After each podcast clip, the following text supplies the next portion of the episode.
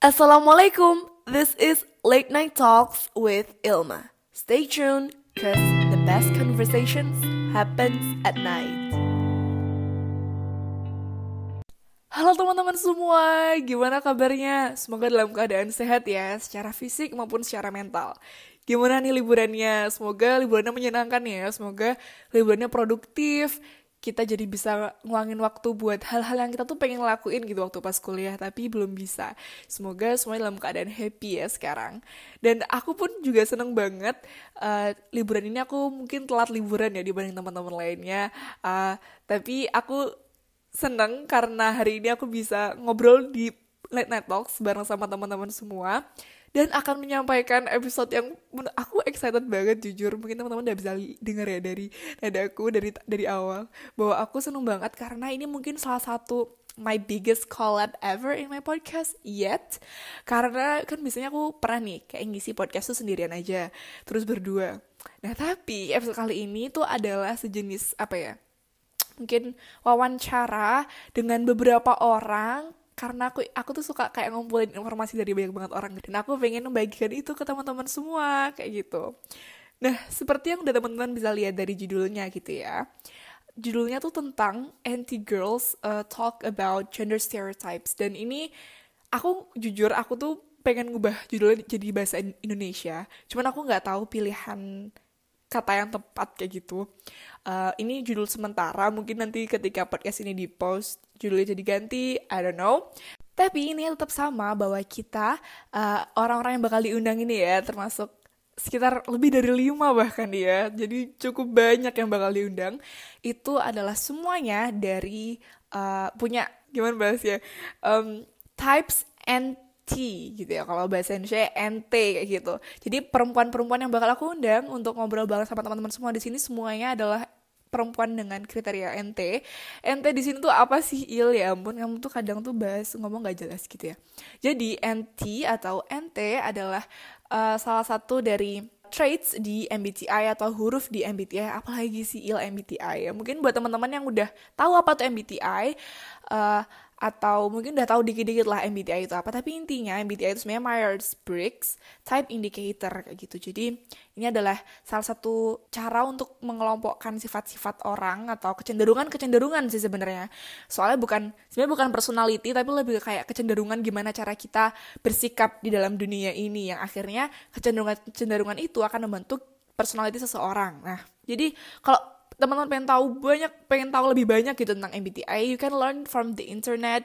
Uh, banyak banget penjelasan tentang stereotype per type. Tapi di sini kita mau khusus bahas tentang uh, anti. Dan aku akan sedikit jelasin sebelum masuk ke topik pembicaraan utamanya sebelum kita ngobrol-ngobrol bareng sama teman-temanku yang keren semuanya Nah, tapi buat teman-teman yang udah paham tentang MBTI, cuma pengen tahu aja gimana nih pendapat apa pendapat teman-temannya Ilma kayak gitu ya sebagai seorang anti girls kayak gitu.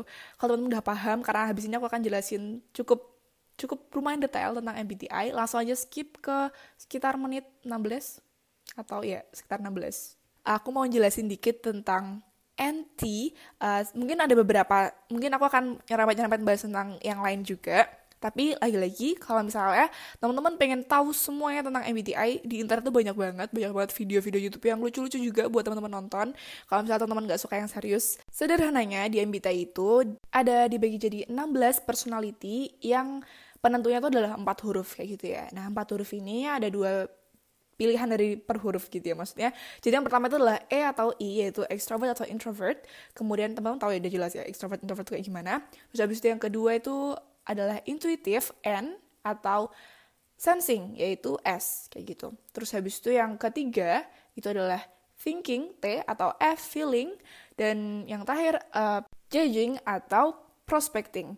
Nah, tapi kita akan fokus di dua yang tengah yaitu intuitive atau observant atau sensing juga bisa sering juga dibilang sensing.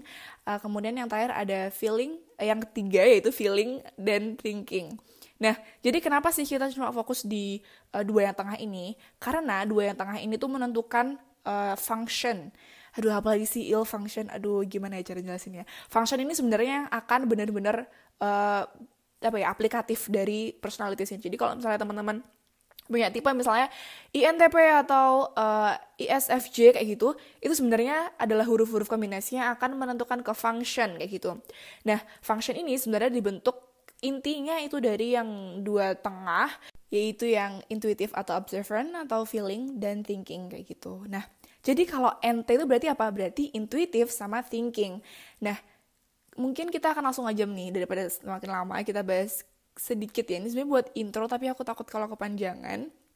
Semoga teman-teman bear with me ya. Uh, ini mungkin biar lebih menarik aja mungkin juga lebih uh, ngasih ngasih gitu alasan ke teman-teman kayak kenapa sih Ilma bikin podcast khusus buat anti girls? kayak gitu. Jadi ini penjelasannya ini sedikit intro kayak gitu. Nah seperti yang udah aku bilang tadi bahwa yang dua di tengah itu adalah cara kita berkomunikasi. Atau aku udah nyebutin atau belum ya. Ya tapi niat dua tengah itu adalah gimana cara kita berkomunikasi. Kenapa cara kita berkomunikasi? Karena intuitif atau observant itu adalah uh, traits atau ciri-ciri gimana cara kita tuh melihat dunia. Kamu tuh se seorang yang intuitif atau seorang yang observant kayak gitu.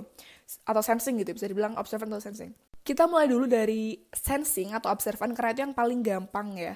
Jadi uh, sensing aku sekarang nyebutnya sensing aja ya. Jadi sensing itu kayak intinya tuh apa? Kayak, kayak faktanya yang di dunia nyata tuh gimana? Kayak gitu data-data pokoknya kayak realitas kehidupan kayak gitu ya. Pokoknya yang di depan oh ya ini. Pokoknya segala hal yang bisa disense dengan lima. Jadi kayak bisa dilihat bisa didengar bisa dirasa atau pokoknya yang kita tuh uh, emang ada di dunia nyata kayak gitu.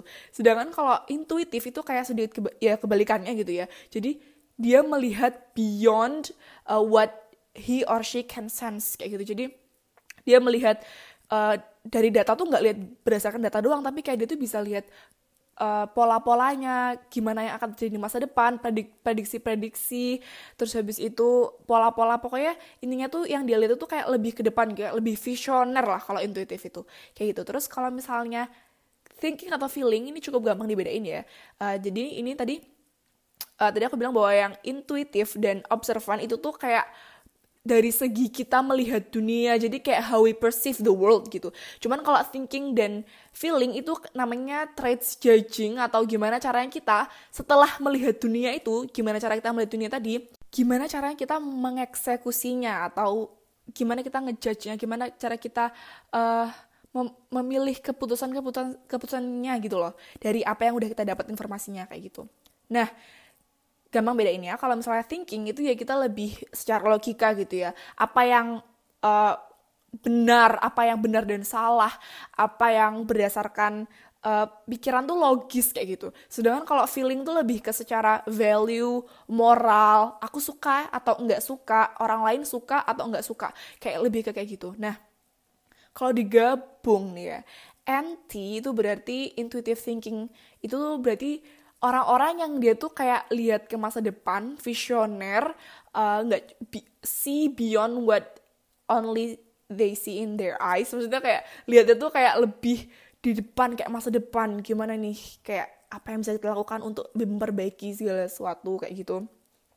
Jadi mereka lebih visioner dan juga digabung nih sama thinking. Jadi kayak lebih apa yang masuk akal, gimana gimana rencana-rencana ke depan yang taktik-taktik yang bisa kita lakukan untuk uh, menyelesaikan suatu permasalahan, tapi beyond sekarang, maksudnya kayak beyond this world, beyond this time kayak gitu. Jadi kayak bukan beyond this world berarti sorry tadi aku salah. Berarti kayak maksudnya lebih dari waktu sekarang kayak gitu. Maksudnya kayak gimana kita lihat ke depannya. Kayak mereka tuh lebih optimis lebih gitu lah orang-orangnya. Nah dan uh, mungkin teman-teman udah sedikit paham ya mungkin tentang NT gitu. Kenapa NT kayak gitu? Kenapa aku pengen bahas tentang NT? Karena uh, ini menurut um, majority uh, ini ada data ini aku nyarinya di physical physiology junkie ini satu-satunya artikel tentang anti girls atau tentang perempuan NT yang aku temuin dan ini tuh keren banget jadi dia jelasin gitu loh bahwa dan ini aku juga ngerasain gitu aku tuh sebenarnya dari bikin episode ini tuh sebenarnya dari dari uh, apa ya dari perkiraan-perkiraanku juga bahwa aku ngerasa kok dari seluruh orang yang aku temuin tuh NT atau perempuan-perempuan yang punya tipe NT. Oh ya tunggu dulu, ya mana aku lupa jelasin. Maksudnya NT tuh berarti bisa empat ya. Jadi bisa INTJ, bisa ENTJ, bisa ENTP atau bisa INTP kayak gitu. Jadi jadi kalau misalnya aku bahas tentang NT itu berarti bisa empat orang itu kayak gitu. Empat tipe itu. Dan ini aku lihat dari data yang di Physiology Junkie, ini dia nyebutin bahwa uh, mayoritas perempuan di US itu tuh punya sensing feeling atau SF gitu ya. Dan dan ini termasuk yang paling banyak. Kemudian habis itu baru ST yaitu sensing thinking, kemudian baru NF uh, ini perempuan ya. NF terus baru yang terakhir itu adalah NT kayak gitu. Dan sebenarnya gini ya maksudnya dari segi kalau misalnya kita bandingin gitu secara sensing atau intuitif orang lebih kalau tanya ditanya kayak lebih banyak orang yang intuitif atau lebih banyak orang yang sensing sih? In, lebih banyak orang yang sensing. Karena sensing tuh lebih lihat ke dunia yang nyata gitu kayak mereka tuh nggak terlalu lihat ke maksudnya mereka lihat ah, ya udah apa yang sekarang apa yang ada sekarang kayak gitu. Sedangkan kalau intuitif tuh nggak mereka tuh suka lihat ke kayak ngobrol-ngobrol tentang masa depan kayak gitu loh. Terus habis itu uh, kalau di ngomongin kalau cewek lebih banyak yang F feeling atau thinking? Feeling sih. Karena kan kita ide stereotipnya kan ya maksudnya kayak perempuan tuh lebih perasa dan kawan-kawan kayak gitu kan.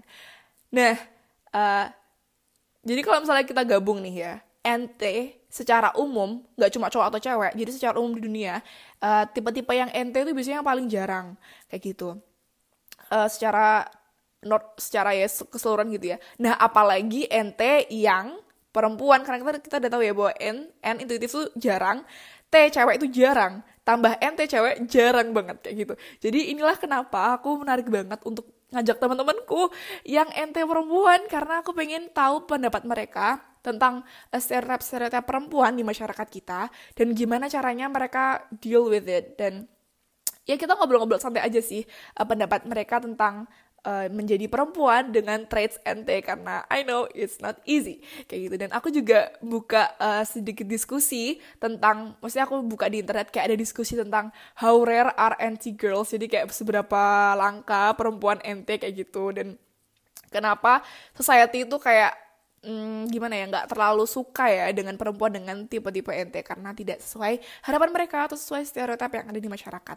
Kayak gitu. Dan gimana caranya kita dan gimana caranya kita sebagai perempuan survive dengan stereotip ini kayak gitu. Dan tapi sebelum itu ya perlu dijelaskan perlu digaris besar dengan tebal di highlight di um, stabilo dengan jelas bahwa ini tuh kecenderungan ya. Jadi bukan berarti perempuan-perempuan yang punya tipe-tipe NT atau bah ya, ya punya perempuan yang tipe-tipenya NT tuh nggak bisa berpikir atau uh, melogika secara SF kayak gitu yang is kebalikannya karena ini tuh sebenarnya lebih ke kecenderungan kayak gitu. Jadi aku, semua semua orang tuh punya kecenderungan untuk bersikap semuanya kan. Cuman maksudnya semua orang tuh punya kapabilitas untuk berpikir dari semua cara maksudnya dari segi sensing feeling atau sensing thinking atau anything.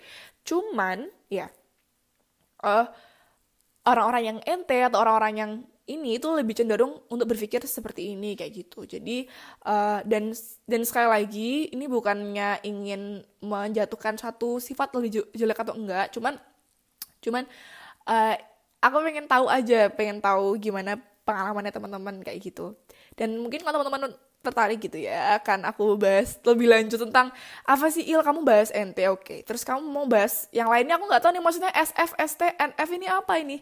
Kayak gitu uh, mungkin teman-teman boleh request secara uh, chat aja aku gitu. Kalau misalnya teman-teman kayak pengen nanya gitu tentang yang lain tuh sifatnya apa sih kayak gitu. I will gladly explain to you tapi uh, sebenarnya reminder juga sih bahwa aku tuh sebenarnya nggak expert aku cuma suka aja tentang MBTI MBTI ini. Jadi uh, kalau misalkan lebih nyaman buat tanya kayak lebih expert silahkan cuman ini kayak aku suka diskusi diskusi gitu sama orang lain tentang pendapat mereka gimana cara yang mereka melihat MBTI kayak gitu Oke, okay, I think that's it for the intro. Nggak perlu tambah lama lagi, nggak perlu tambah um, ribet lagi ya intronya. Mohon maaf kalau teman-teman bingung. Semoga dapat sedikit dipahami. Intinya adalah intinya adalah anti girls itu tuh jarang jadi uh, aku pengen tahu gimana pendapat mereka. Oh ya sebelum itu mungkin teman-teman buat yang belum tahu aku termasuk anti girls aku termasuk perempuan dengan traits NT kayak gitu ya. Aku NTP kayak gitu dan uh, aku juga aku pengen encourage teman-temanku yang NT juga untuk speak up tentang pengalaman mereka menjadi anti girls selama hidup mereka sampai sampai sekarang kayak gitu. Uh, so that's it. Let's just go straight to the questions. Oh my god, yay. Oke. Okay.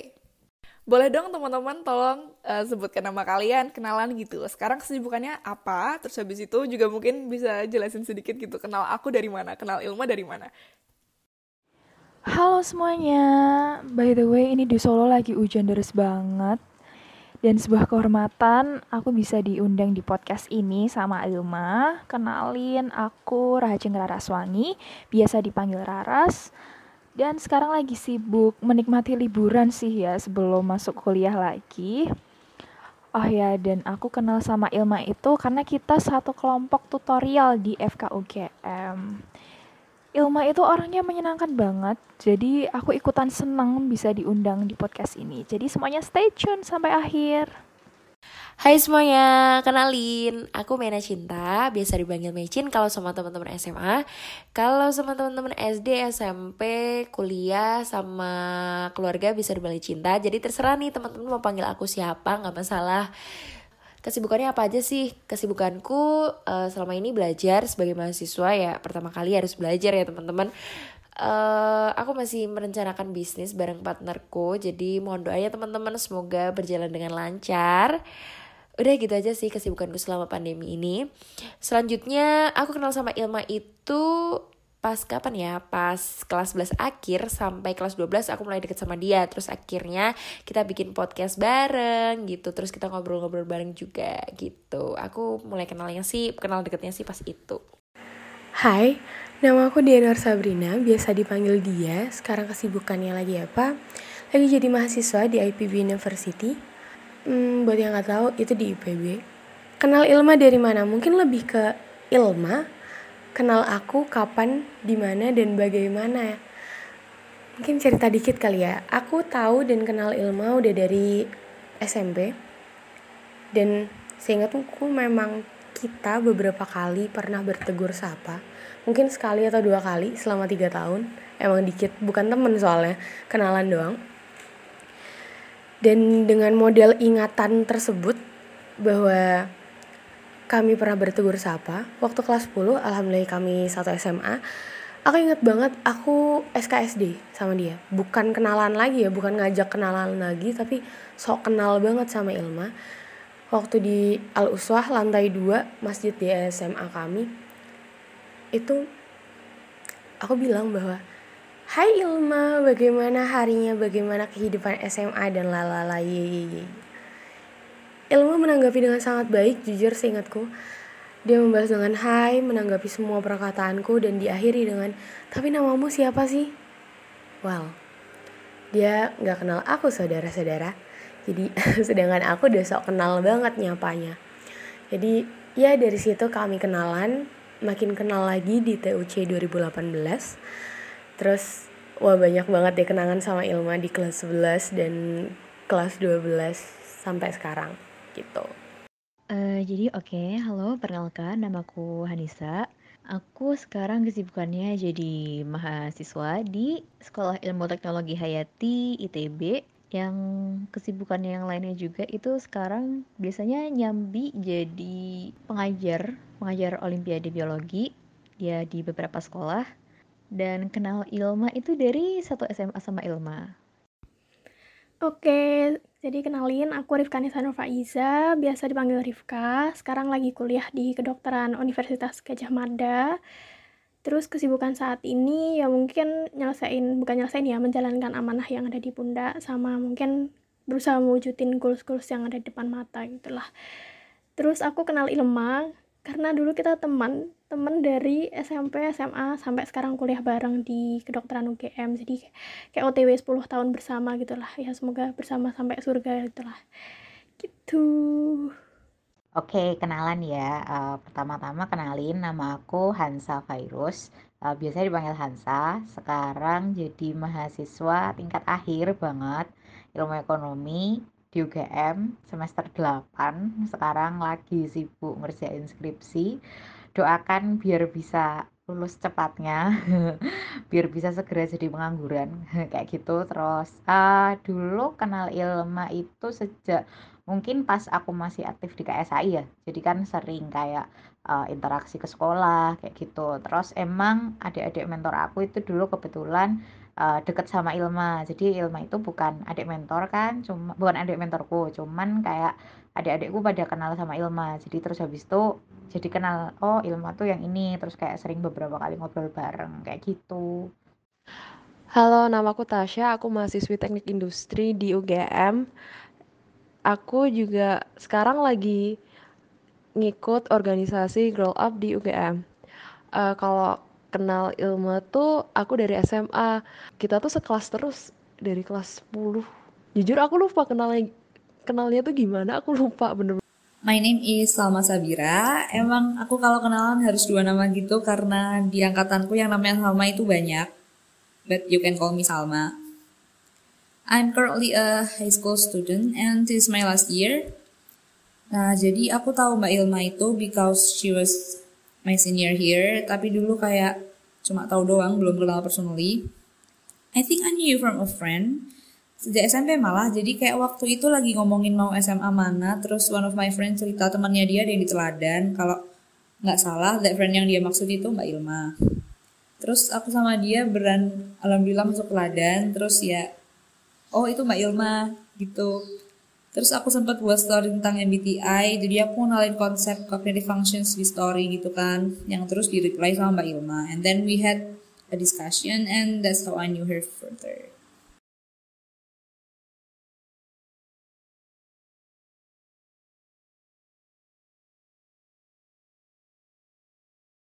Terus lanjut, apa sih tipe kalian? Eh, tipe MBTI jelas ya. Dan gimana caranya teman-teman discover hal itu? Maksudnya melalui baca buku atau lewat web tertentu atau gimana? Tolong jelasin dong. Kalau untuk tipe MBTI sendiri, aku tipe INTPT, INTP yang tipe turbulence, dan aku tahunya itu lewat hasil tes dari 16 personalities itu. Oke, kalau masalah tipe, aku tuh tipikal yang kayak ganti-ganti. Cuman uh, belakangan ini tuh hampir konsisten antara dua tipe itu INTP sama INTJ. Terus dapetnya dari mana? Biasanya sih emang dari uh, apa namanya web-web gitu kayak kadang-kadang tes gitu kan. Misalnya kalau lagi kayak krisis kepribadian gitu lagi kayak bingung uh, kenapa sih aku nih kayak gitu. Kalau nggak lagi gabut nggak tahu mau ngerjain apa kayak gitu kan. Aku tipe INTPT dan aku taunya dari website 16 personalities yang ngerjain quiz gitu. So far aku nyadarnya dari situ sih Nah, jadi sebenarnya aku kayak udah lama banget nggak ngulik-ngulik tentang personalities kayak gini. Terakhir tes MBTI itu waktu SMP, aku ingat banget dapet personality yang INTJ-T. Jadi arsitek, introvert, intuition, thinking, judging. Tuh, yang disebutnya kalau di website itu arsitek. Nah, tapi belakangan ini karena Ilma ngehubungin ngajak kolaps ngobrol tentang ini, MBTI, aku tes lagi dan ternyata berubah dong jadi ENTJ jadi jadi extrovert gitu. Jadi ENTJ itu kalau disebutnya komandan gitu. Dan aku emang mengakui banget kalau aku sangat ambivert. Jadi kadang aku bisa sangat introvert kadang bisa sangat extrovert gitu. Tergantung situasi dan kondisi terus lingkungan terus temen terus pressure terus kayak apa yang lagi aku alamin saat itu gitu. My type is ENTP, extroverted, intuitive thinking, and perceiving. Nah, aku juga sempat mistype juga for a long time. Jadi pas pertama kali coba tes di 16 personalities itu dapatnya INTJ. Terus I became interested. Aku ngefollow account-account edukatif tentang MBTI di IG dan akhirnya tahu cognitive functions. Terus iseng tes di website lain juga like banyak banget tapi nggak yang bener-bener based on CF gitu. Jadi hasilnya selalu either ENTJ or INTJ. Terus I live by that identity for a bit long time. Terus pada suatu hari aku ingat pas kecil pernah personality test di salah satu lembaga psikologi gitu, certified tapi dia pakai susunan saraf gitu katanya. So it's like using my fingerprints. Well, I don't know how it works or whether it was accurate, but they must have a point though. Like, I think pasti ada penelitian tentang itu. Tapi hasilnya cuma satu function doang. I think itu dominant function ya dan hasilnya punya aku itu extroverted intuition. Nah itu bikin aku ngalamin a bit like identity crisis juga sih waktu itu. Terus aku mikir bener nggak sih aku NTJ terus I tried to be more self-aware using my knowledge about CF and that's how I decided that one fingerprint test was true. That dominant functionku itu NA and that I had been mistyped indeed. And then I end up typing the rest of my stacks yang kayak auxiliary, tertiary, and inferior by my own. no tests, and I came out as an ENTP. And that's the long story. Tipeku INTJ, introvert, intuitive, thinking, judging. Kalau aku nggak salah ya. Dapat dari mana? Taunya dari mana? Sederhana banget karena aku tes di website 16 personalities dan keluar hasilnya INTJ. Oke, bicara tentang tipe apa sih di MBTI? Aku ini tipe ENTP atau extroverted, intuitive, thinking sama perceiving. Jadi kayak uh, orang yang suka debat, terus keras kepala, kayak uh, selalu memegang aku pokoknya argumenku tuh aku pegang erat banget gitu dan sebagainya gitulah terus aku menemukan ini berawal dari aku scroll uh, di Instagram waktu itu. Terus aku menemukan sebuah postingan. Aku lupa karena itu udah lama banget. Postingan tentang kepribadian manusia. Ada 16 waktu itu. Terus aku baca kasih tahu bahwa ada tesnya gitu. Terus aku tertarik banget dong. Aku pengen tahu aku tuh orang kayak gimana sih. Terus aku coba ikut tesnya di MBTI test. Itu di www uh, 16personalities.com kalau nggak salah itu terus aku ikut tesnya. Dan itu nggak lama bang nggak lama kok terus keluar langsung hasilnya. Dan ternyata aku adalah tipe orang ya NTP gitu. Terus waktu aku lihat apa sih NTP itu dan ternyata emang bener-bener uh, relate banget di aku karena aku emang orang yang seperti itu. Uh, jadi tipe MBTI aku itu INTJ introvert intuitive thinking and judging. Jadi aku discovernya itu lewat uh, web-web tes MBTI gitu. Dan itu nggak cuma satu dan emang hasilnya tuh sama terus. Dari SMP aku tuh melakukan tes itu karena waktu SMP aku pernah tes gitu kan. Cuman hasilnya itu beda sama yang sekarang. Dan aku yang inget dari SMP itu aku ekstrovertnya dan tapi yang lain-lain aku lupa. Terus waktu SMA aku coba lagi ternyata hasilnya INTJ ini dan selalu sama gitu loh dalam beberapa kali tes. Dan aku sangat merasakan perbedaan banget sih. Di SMP aku lebih senang bersosialisasi aku orangnya baperan sama jujur aku orangnya baperan banget apalagi sama cowok oke. Okay uh, dan apa ya aku lebih aktif gitu loh bisa teamworknya bagus banget waktu SMP sementara waktu SMA dan sampai sekarang tuh aku merasa cukup di dunia aku sendiri aja gitu loh. Dan lebih menyukai mengerjakan apa-apa sendiri dan aku sekarang juga lebih realistis dan kadang perfeksionis juga sih tapi aku nggak cari tahu secara mendetail kayak Ilma Ilma kan apa nyari sampai detail tentang MBTI itu apa sampai bikin podcast kayak gini itu luar biasa. Kalau teman-teman harus jelasin ya tipe kalian tuh seperti apa gitu ini bebas ya. Terserah teman-teman mau jelasin tipe teman-teman tuh seperti apa kayak gitu. Dan juga jangan lupa sebutin kelebihan dan kekurangannya juga. So, I was built different, I'm a nerd. Jadi dari interest aja tuh aku udah beda sama orang lain and I used to feel lonely. Karena aku nggak tahu harus share interest itu sama siapa. Like when my friends spend their online time on Instagram, spend mine on Wikipedia. I felt weird, aku beneran kayak ansos banget waktu SD, tapi growing up, I have extroverted feeling growing on my stack. Jadi aku sekarang bisa dikit-dikit paham lah orang lain interestnya apa aja. Kombinasi FA sama dominant NE bikin aku gampang adaptasi, nyambung and then get myself some friends, tapi as a tertiary function, FA ku juga terbatas. FA bikin aku genuinely care about people, tapi outputnya kadang salah. Ada beberapa waktu di mana I think aku lagi berusaha bantu seseorang, ternyata caraku salah, jadi aku malah nyakitin perasaannya. Atau aku berusaha jaga perasaan seseorang nih, tapi malah nggak sengaja nyakitin perasaan orang yang lain lagi. Keterbatasan itu juga yang bikin aku kadang insensitif dan agak nggak nyaman buat showing affection, kecuali sama hewan. Beran deh, I love animals and I talk to them. Aku punya ikan tuh di akuarium, aku ngajak ngomong mereka juga. Terus people say I have this resting biatch face. I'm sorry for the language. Jadi kayak banyak banget temanku yang bilang aku dulu takut sama kamu. Or pernah banget ada yang tiba-tiba ketemu aku di koridor terus bilang Sal si Anu takut sama kamu loh. Aku kan kayak oh my god. Dan first impression orang-orang tuh pasti mukaku judes, galak, etc. Jadi sampai sekarang aku masih dikira introvert. But actually aku chill banget. I like to laugh. I make jokes like a lot. Terus as an extroverted intuitive, aku sangat pelupa. I find it really hard to focus to the here and now karena aku sering nggak sadar lagi mikirin sesuatu. Apa pun itu. Terus aku sangat impulsif. Jadi in conversations biasanya I talk fast karena banyak banget yang ada di pikiranku dan biasanya habis ngomong banyak banget kepala aku langsung sakit. And I have a tendency to go off topic. Next masih banyak lagi sih, cuma kayaknya ini udah banyak banget. So that's it. NTG itu disebutnya commander. Uh, kalau di website tuh aku inget disebutnya uh, someone who born as a leader. Jadi yang punya jiwa-jiwa kepemimpinan. Kalau aku sendiri nggak terlalu merasa aku leader gitu ya, cuma emang suka mengajak dan kayak apa ya, mengorganisir atau mengarahkan orang-orang tim gitu buat mencapai tujuan yang lebih besar gitu. Ketimbang kita berusaha sendirian gitu lebih baik kita berusaha uh, apa ya menyatukan energi kita bareng-bareng dengan efektif untuk capai tujuan yang lebih besar kayak gitu.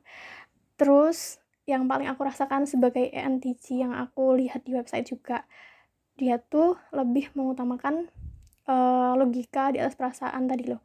Jadi aku sendiri pribadi tuh kayak sebel banget sama orang yang oversensitif atau over apa ya kayak terlalu emosional membawa-bawa emosi gitu. Karena menurutku kurang profesional aja gitu. Nah itu yang sangat relate dari yang aku pernah baca di website yang sangat aku rasakan sebagai seorang ENTJ terus kalau strengthnya ya kalau kelebihannya mungkin kayak yang aku bilang tadi efisien. Jadi kayak selalu berusaha apa ya kalau kita lagi mau mencapai goals tuh ya berusaha nge-define step-step step by stepnya dengan jelas gitu loh. Kita nggak mau kalau kita ngasih intro, instruksi itu cuma sesuatu yang abstrak gitu. Kalau bisa kayak selalu didetailin apa yang harus dikerjain terus apa yang harus kita bahas bersama kayak gitu. Terus energetik dan that's beneran bener sih karena bahkan sampai sama temanku tuh kadang ditanyain Rip kamu tuh kapan capek? Gitu. Ya emang aku kalau lagi sama teman-teman atau lagi sama tim tuh emang sangat energetik gitu. Jadi nah terus yang aku baca juga dia itu karismatik dan inspiring. Ya silahkan nilai sendiri. Tapi weaknessnya itu si commander itu tuh dia keras kepala terus terlalu mendominasi. Kadang aku ngerasa kayak gitu sih.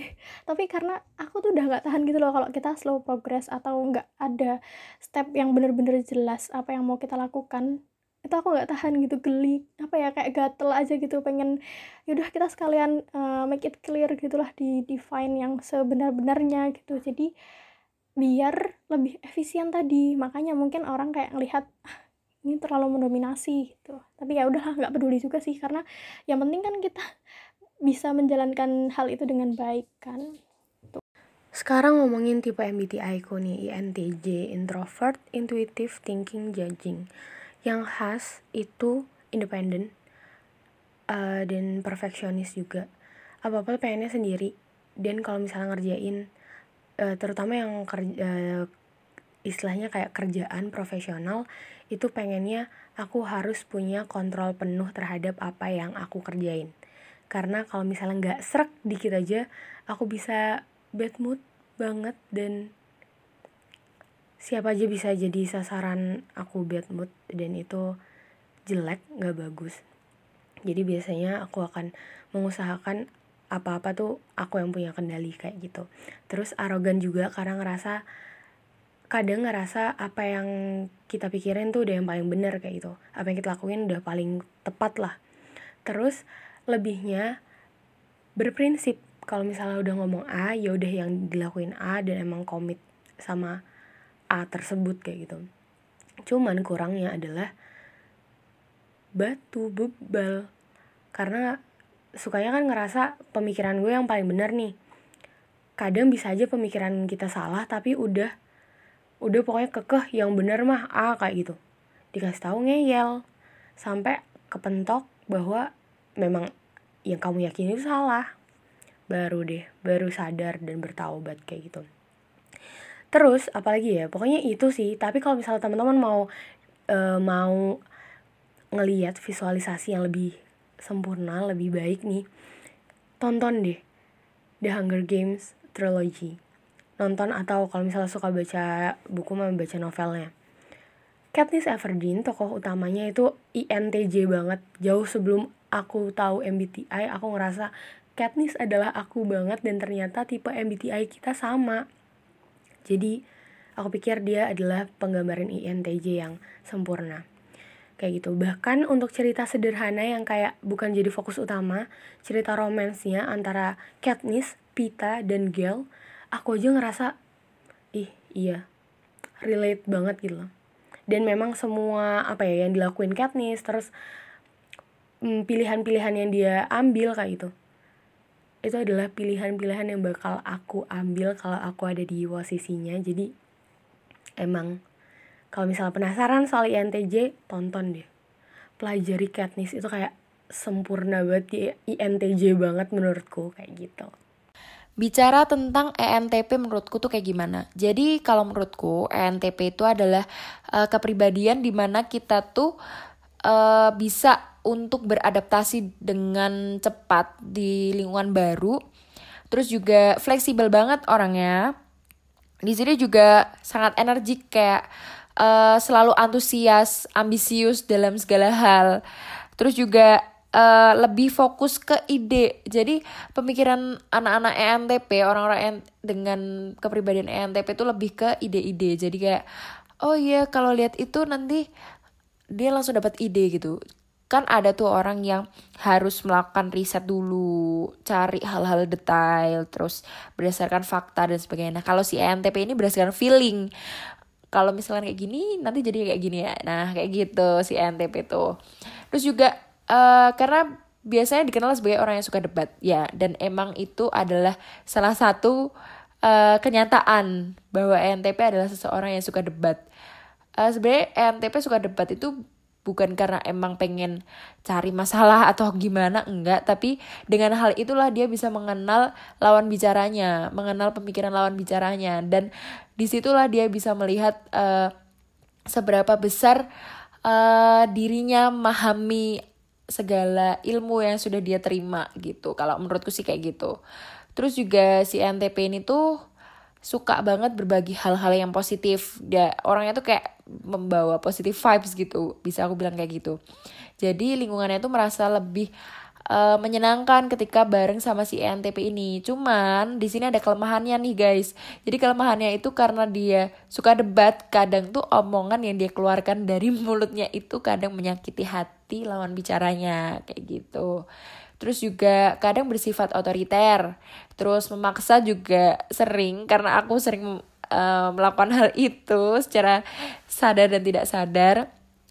Terus kalau untuk kelebihannya, karena kita tuh lebih suka untuk gimana ya kayak menyemangati orang lain, memberikan positive vibes. Jadi kelebihan di sana uh, orang tuh lebih nyaman sama kita, orang tuh lebih uh, seneng bergaul sama kita yang orangnya tuh kayak gampang beradaptasi dan sebagainya gitu. Jadi ini menurut pribadiku ya, tipe ini tuh live in their own bubble kayak bener-bener dunia mereka sendiri di dalam kepala lah ya paling nggak tapi untungnya mereka tuh masih mau nge-insert ke dunia luar the problem is mereka tuh kayak nge-insert ke dunia luarnya itu tuh secara kepaksa gara-gara mereka ngerasa kalau mereka nggak ngelakuin itu mereka ya they're at a disadvantage you know like banyak yang lebih bisa untung gara-gara mereka social yang menurutku kelebihan itu adalah mereka bisa berpikir secara efisien. Soalnya mereka kayak bisa ngefilter faktor-faktor apa yang bener-bener relevan gitu loh. Jadi kayak misalnya ada perasaan panik di suatu masalah yang bikin itu keruh dan mereka tuh kayak sadar gitu loh kalau itu tuh aslinya nggak perlu. Jadi kayak bener-bener yang dipikirin itu tuh masalah dasarnya doang, objektif gitu. Tapi kekurangannya adalah kadang mereka jadi dipikir nggak berperasaan gara-gara uh, yang mereka pikirin tuh bener-bener objektifnya doang. I mean for me it's not wrong. Soalnya kadang tuh kalau ada panik atau ada apa gitu tuh kayak bikin ribet. Tapi ntar dibilang nggak berperasaan jadi ya ya gitu susah. Jadi ya menurutku kelebihan itu tuh sekaligus kekurangan Kalau ditanya ya, aku tuh uh, tipenya kayak gimana? Ini tidak terbatas pada klasifikasi 16 itu ya, uh, 16 personalities itu.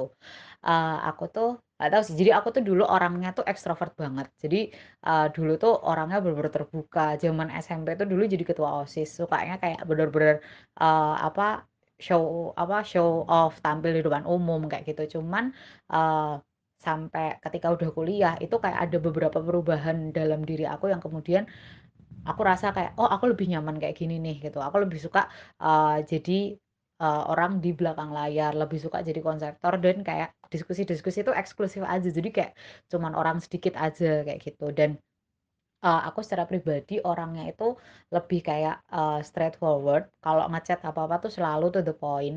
Kalau ngomong apa-apa tuh selalu nggak bisa basa-basi. Dan aku juga risih sama orang yang basa-basi kayak gitu.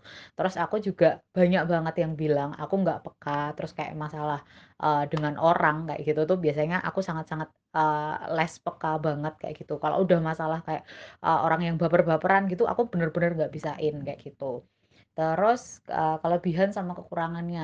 Ya, kelebihan sama kekurangannya itu aku sering banget sih ketika banyak orang curhat sama aku, aku itu sering kemudian bisa nyajikan solusi gitu buat mereka. Cuman di sini yang jadi kelemahan sekaligus itu justru aku kayak kadang-kadang nggak bisa terus kayak berempati, terus habis itu, uh, merasa bahwa aku punya perasaan yang sama dengan mereka tuh enggak gitu. Jadi misalnya kamu datang ke aku ya aku memprovide kamu solusi kayak gitu kalau aku secara pribadi gitu. Cuman uh, kalau secara kinerja kayak gitu ya misalnya kayak uh, task oriented, kemudian detail oriented, kemudian aku orangnya juga lebih apa ya time managementnya tuh bagus gitu. Jadi kayak kalau misalnya janjian jam segini ya jam segini kayak gitu. Terus kalau misalnya kita janjian punya goals bersama ini ya udah kayak gitu. Cuman itu tadi uh, kekurangannya itu benar-benar sangat-sangat buruk dalam hal memahami orang lain. Dalam hal uh, apa saling berempati itu benar-benar agak kesulitan.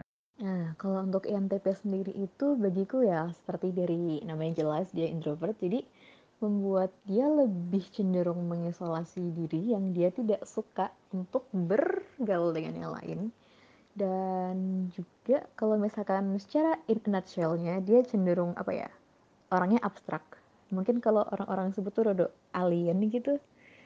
Jadi ya gitu dia suka berpikir sendiri dan dia punya pemikiran yang random banget misalkan kayak tiba-tiba kalau di kepala aku tuh suka ada tiba-tiba ada pikiran yang random atau tiba-tiba ingatan yang lewat entah itu ingatan apa misalkan kayak suatu kata gitu ada suatu kata terlewat terlintas tapi entah aku nggak tahu itu itu bahkan dari mana. Jadi aku harus searching terus kayak susah untuk fokus dalam suatu hal. Jadi aku banyak penasaran ya. Kayak aku apa ya punya histori yang aneh untuk searchingnya di Google karena aku suka mencari hal-hal yang bermacam-macam gitu ya jadi punya dunia sendiri di dalam pikiran dan itu untuk kelebihannya lebih cenderung suka meng, apa ya, menggunakan logika dengan benar. Bukan dengan benar sih apa sih? Menggunakan logika dengan tinggi. Jadi kamu tidak begitu berpikir dengan perasaan. Jadi kamu lebih mengutamakan logika dan kekurangannya kamu susah untuk berteman. Karena banyak yang menganggapmu alien dan kamu gak punya kamu merasa gak punya temen yang cocok untuk berbicara kecuali untuk sesama INTP mungkin bisa lebih nyambung tapi kalau misalkan untuk yang lain tuh kadang-kadang susah nyambung gitu jadi apa ya lebih terbawa pemikiran, pemikiran sendiri ketimbang bergaul dengan orang lain. Di sini aku mau menjelaskan secara keseluruhan dan yang paling menonjol dari aku gitu aja ya. Jadi aku itu sangat sulit untuk menemukan orang yang cocok sama aku dalam artian berteman gitu ya. Oke, okay, aku di sini berteman dengan semua orang. Aku nemenin semua dari segala kalangan itu aku temenin semua deh pokoknya. Tapi di sini aku akan pilih lagi mana teman yang sekedar hangout atau formalitas aja karena kita ada di lingkup yang sama atau teman yang bener-bener bisa diajak cerita, saling uh, tukar pikiran, brainstorming gitu aku akan bedakan sih. Dan apalagi ya? Oh ya, aku ini sebenarnya diem-diem ambisius gitu loh. Orang lain kalau ambisius kan bisa ditunjukkan gitu ya. Misal mereka uh, belajar di foto di upload segala macam dan segala cita-citanya diucapkan gitu nah aku ini enggak aku selalu memendam apa yang aku inginkan apa yang aku pikirkan ini selalu tak pendam. Cuman diem-diem juga aku mengerjakan sesuatu untuk impianku itu tanpa orang harus tahu apa usahaku. Nah di sini adalah kelebihan dan kekuranganku. Nah kekuranganku sendiri adalah sebenarnya uh, beban pribadi gitu sih ya. Karena aku terlalu banyak memendam dan uh, apa terlalu mengandalkan kekuatanku sendiri untuk menyelesaikan suatu masalah. Jadi selama aku masih bisa mikir, oh ini masih bisa aku kerjain sendiri kok, aku nggak bakal minta bantuan orang lain. Dan kelebihanku adalah bisa mengetahui apa kelebihan dan kekuranganku. Contohnya gini, misal aku mewarnai gitu ya. Aku senang mewarnai dengan warna yang sangat rumit, cuman aku akan lemah kalau udah mewarnai bagian yang sangat kecil. Nah, menurutku untuk mengetahui kelebihan dan kekurangan kita sendiri merupakan suatu kelebihan. Paham nggak? Ya seperti itu dulu. Oke, kita masuk ke pertanyaan uh, gimana nih teman-teman dengan tadi ya sudah tahu nih type-nya apa kayak gitu. Terus gimana cara teman-teman berkomunikasi secara ente ini kan uh, jarang ya di perempuan kayak gitu. Gimana teman-teman ini bersikap di keluarga kayak gitu. Mungkin teman-teman bisa jelasin kayak mungkin teman-teman anak keberapa, terus juga kalau teman-teman tahu nih personalitinya orang tuanya teman-teman dan juga personality mungkin kakak adik atau gimana gitu. Dan gimana cara pengalaman-pengalaman yang pernah kalian temuin yang kadang tuh kayak bikin ngelus dada atau uh, apa pun itu. Silakan tolong boleh diceritain dong. Bicara tentang lingkungan keluarga. Uh, singkat cerita aku adalah anak nomor dua dari tiga bersaudara. Anak tengah nih siapa yang anak tengah? Yang katanya punya banyak hal misterius yang gak semua orang paham dan ngerti gitu kalau dari uh, keluarga, jujur sangat terbuka dan membebaskan aku dalam bertindak, tapi ya tetap dikontrol gitu setiap waktunya.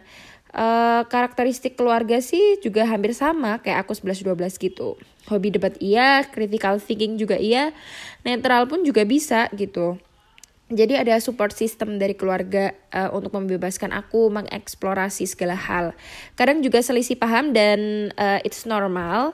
Cuma kadang uh, karena aku benar-benar bertindak karena perasaan dan intuisi, kadang berlawanan gitu loh sama mereka.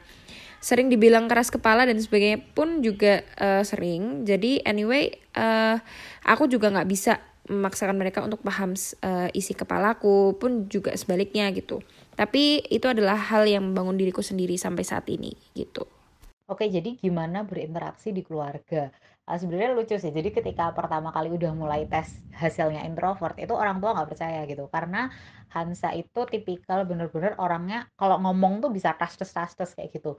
Cuman kan uh, semakin belajar introvert dan ekstrovert itu bukan hal ketika kita cerewet atau pendiam kayak gitu. Introvert dan ekstrovert itu lebih dari keterbukaannya kita terhadap orang lain gitu. Jadi uniknya adalah aku anak kedua dan aku introvert sementara kakak aku dia itu oke okay, agak jahat ya. Dia sama aku tuh lebih terkenal aku cuman kayak dia tuh ekstrovert gitu. Maksudnya setelah aku ini ya setelah aku menggali gitu uh, dia emang mungkin temennya nggak sebanyak aku cuman kayak sama siapa pun temennya dia kemudian bisa cerita. Cuman aku temennya banyak cuman lebih bener-bener milihan mana yang kemudian bisa aku ceritain hal-hal yang menurut aku sifatnya pribadi gitu. Kalau sifatnya pribadi kalau sama teman sembarang bener-bener nggak bisa keluar kalau aku kayak gitu. Jadi uh, tadinya orang tua bener-bener nggak percaya setiap bilang kayak ada introvert gitu. Tuh nggak ada yang percaya gitu. Cuman uh, itu sih yang menarik kayak gitu. Dan uh, apa namanya kalau thinking dan apa intuitif ya. Itu bener-bener ini sih mungkin biasanya lebih ke mengkomunikasikan sesuatu tuh straightforward banget sejak dulu gitu. Jadi misal kayak uh, awal itu uh, dulu di SMA itu nggak mau bener-bener jurusan IPA gitu karena orang tua pengennya uh, masuk kedokteran. Cuman bener-bener nggak mau waktu itu masih tomboy banget pengennya masuk teknik. Nah terus habis itu ya udah kan akhirnya bener-bener nggak mau nih gitu. Terus akhirnya ya udah konfrontir gitu kan sama orang tua. Terus uh, ambil IPS kayak gitu. Biar ketika besok lulusan itu udah nggak mungkin ada probabilitas masuk kedokteran tuh. Nah akhirnya uh, padahal setelah masuk IPA itu ternyata aku uh, orangnya nggak bisa hafalan. Padahal biasanya anak-anak IPS itu kan uh, andalannya itu kan mereka bisa hafalan ya. Ternyata aku nggak bisa hafalan. Kekuatan utama aku itu justru di matematika sama di bahasa Inggris. Jadi waktu itu uh, sempat bingung ngambil apa kayak gitu kan. Akhirnya ketemulah sama jurusan ekonomis itu ilmu ekonomi. Dan akhirnya alhamdulillahnya cocok sampai udah mau lulus kayak gini. Kayak gitu sih. Jadi uh, ketika komunikasikan sesuatu tuh selalu straightforward banget kayak gitu. Mungkin taunya kakakku yang perempuan itu ENFP atau disebutnya tuh juru kampanye. Jadi waktu itu kita tes bareng, aku dapetnya ENTJ, kakakku dapetnya ENFP. Dan waktu kita tes bareng itu tuh kayak bener-bener dalam pilihan yang sama kita bisa jawab jawabannya tuh yang beda banget gitu loh bertolak belakang banget dan itu sangat aku rasakan dalam kehidupan sehari-hari karena kadang ya sampai bikin kayak breng dan karena emang pemikiran kita beda gitu loh dan aku cuma bisa bedain tentang introvert dan extrovertnya sih sejauh ini. Beda sama Ilma. Karena pernah dulu tuh waktu kita apa sih ma? Tugas apa? Kamu tuh bisa nebak MBTI ku gitu loh. Dan di situ aku kaget banget. Berarti nih anak bener-bener cari tahu tipe-tipe MBTI gitu loh. Dan bisa menilai orang tuh secara tepat. Oke okay, kita beralih ke pengalamanku. Jadi aku yang bikin ngelus dada orang tua aku gitu. Soalnya aku akan selalu tanya alasan yang reasonable gitu loh. Semisal aku disuruh makan karena aku orangnya jarang makan gitu kan. Ra misal aku kan panggilannya Rara di rumah. Ra ayo makan gitu. Kenapa harus makan? Lawang aku nggak lapar kok gitu. Ya nanti kamu sakit gitu. Lah kalau sakit kan yang aku sendiri yang ngerasain kayak gitu loh. Jadi aku bisa dibilang keras kepala dan harus aku ma aku mau nurut kalau ada alasan yang benar-benar bikin argumenku itu patah. Jadi kayak mendekati anak durhaka gitu gak sih. Cuman ya gimana itu bawaan gitu loh. Ketika aku udah tahu itu salah tapi tetap aja nggak bisa hilang. Karena ya emang itu adalah aku nggak bisa belum bisa ngilangin gitu. Belum bisa tidak membantah orang tua. Jadi ya agak durhaka durhaka gitulah ya jangan ditiru. Uh, gimana cara aku menyikapi dalam keluarga itu gimana ya? Karena kebetulan kalau aku rasa aku merasa ibuku tuh juga mirip-mirip kayak gitu. Dia lebih cenderung berpikir secara logika dan itu apa ya mungkin yang agak lawan dari itu malah jujur bapakku yang lebih berpikir ke dalam bentuknya lebih secara perasaan. Misalkan kayak lebih khawatiran gitu kalau ibuku lebih cenderung santai dan cuek gitu. Jadi dia lebih berpikir secara logika yang dia selalu menganalisa sesuatu. Misalkan dia menerima suatu informasi dia tidak langsung percaya tapi dia lang dia menganalisis dulu apakah suatu berita itu benar atau enggak. Nah kalau misalkan aku sendiri nggak begitu sering berkomunikasi dengan keluarga jadi mungkin apa yang terlihat itu mungkin aku rada seperti sisi polarnya dari bapakku yang emang cenderung mikirnya secara feeling gitu. Mungkin ada, ada kebalik sih. Biasanya orang-orang tuh memiliki persepsi bahwa laki-laki itu yang cenderung berpikir pada logika sedangkan yang perempuan berpikir pakai feeling. Tapi uh, sebenarnya di sini kebalik sih gitu. Kalau adik-adikku bilang sih aku nggak pernah bisa serius. It's true aku hampir nggak pernah beneran marah. Soalnya beneran aku tuh chill banget sebenarnya orangnya. Terus aku sering banget lupa kalau lagi marah jadi tiba-tiba aku jail gitu terus tiba-tiba awkward terus aku baru inget kalau tadi barusan start diem-dieman. Terus kalau ada yang konfront aku aku ladenin tapi kayak aku nanggepnya bercanda gitu loh. Sampai orangnya tuh anak sendiri debat sama aku. And yes I'm very much aware of that jangan ditiru. Tapi itu cuma kalau lagi masalah-masalah sepele sih. Tapi kalau masalah skala besar udah nggak bercandaan lagi debatnya and the situation is not going to be pretty. Apalagi kok sama orang tua ibuku kalau marah biasanya habis kejadian triggernya gitu langsung silent treatment. Dan aku paling nggak bisa dikasih silent treatment. Kalau udah gitu aku benar-benar analisis dulu tadi masalahnya apa terus sebisa mungkin siapin argumen dulu. Ya meskipun akhirnya selalu aku yang minta maaf tapi at least ibuku bisa lihat masalah itu dari perspektifku gimana tapi in general aku bersyukur banget sih punya orang tua kayak mereka beran asli. Kayak mereka tuh typical strict parents tapi juga bener-bener ngasih pengertian kenapa mereka bikin aturan. Ya semua aturan-aturan yang mereka bikin. Mereka tuh tipe orang tua yang bener-bener ngerangkul anaknya sering ngajak ngobrol gitu tentang tentang apa aja tentang kehidupan sih lebih seringnya. Uh, kadang debat juga. Maksudnya debat santai sih bukan debat yang kayak ada tensionnya gitu terus aku seneng banget kalau udah diajakin ngobrol sama debat kayak gitu.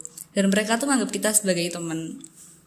Jadi kita antara orang tua sama anak tuh nggak kaku-kaku banget. Jadi sering banget aku sama adik-adikku bercanda-bercandain mereka gitu tapi kalau agak kelihatan juga ditegur sih so I think that's fair enough. Kalau caraku komunikasi sama keluarga tuh agak rumit ya kayak bosenin jujur.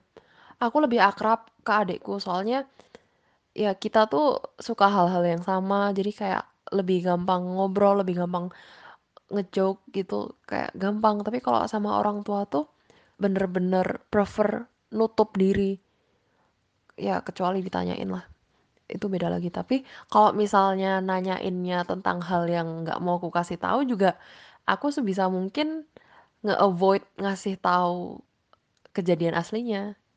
Ya aku tuh orangnya penutup dan nggak tahu kayak bener-bener nggak mau. Dari dulu tuh kayak nggak pernah deket sama orang tua jadi it's nothing new really. Tipe INTJ adalah tipe yang duh kalau perfectnya kayak gini harus kayak gini deh. Dan dia sulung. Ada ada apa ya kesempatan untuk ngatur-ngatur. Ya luar biasa deh menurut gue. Banyak sekali saatnya berdebat tuh tentang hal-hal kecil karena kami punya tipe apa ya udah punya gambaran ideal tentang sesuatu dan kenyataannya nggak kayak gitu kalau misalnya nggak cukup bersyukur nggak cukup sabar akan dipenuhi dengan emosi, bertengkar, mikir abot, overthinking gitu sama keluarga sendiri. Iya.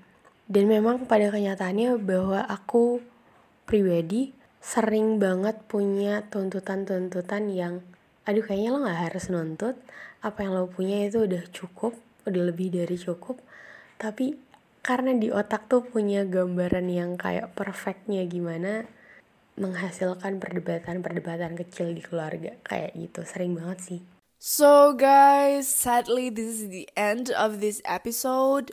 But don't worry, jangan bersedih ya.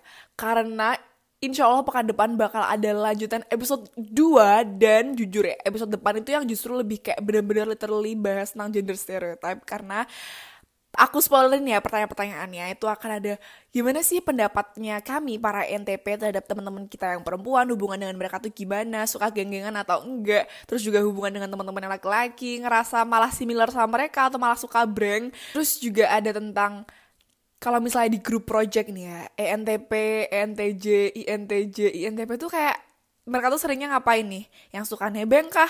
Atau malah yang sukanya tuh kayak in charge jadi ketua kayak gitu.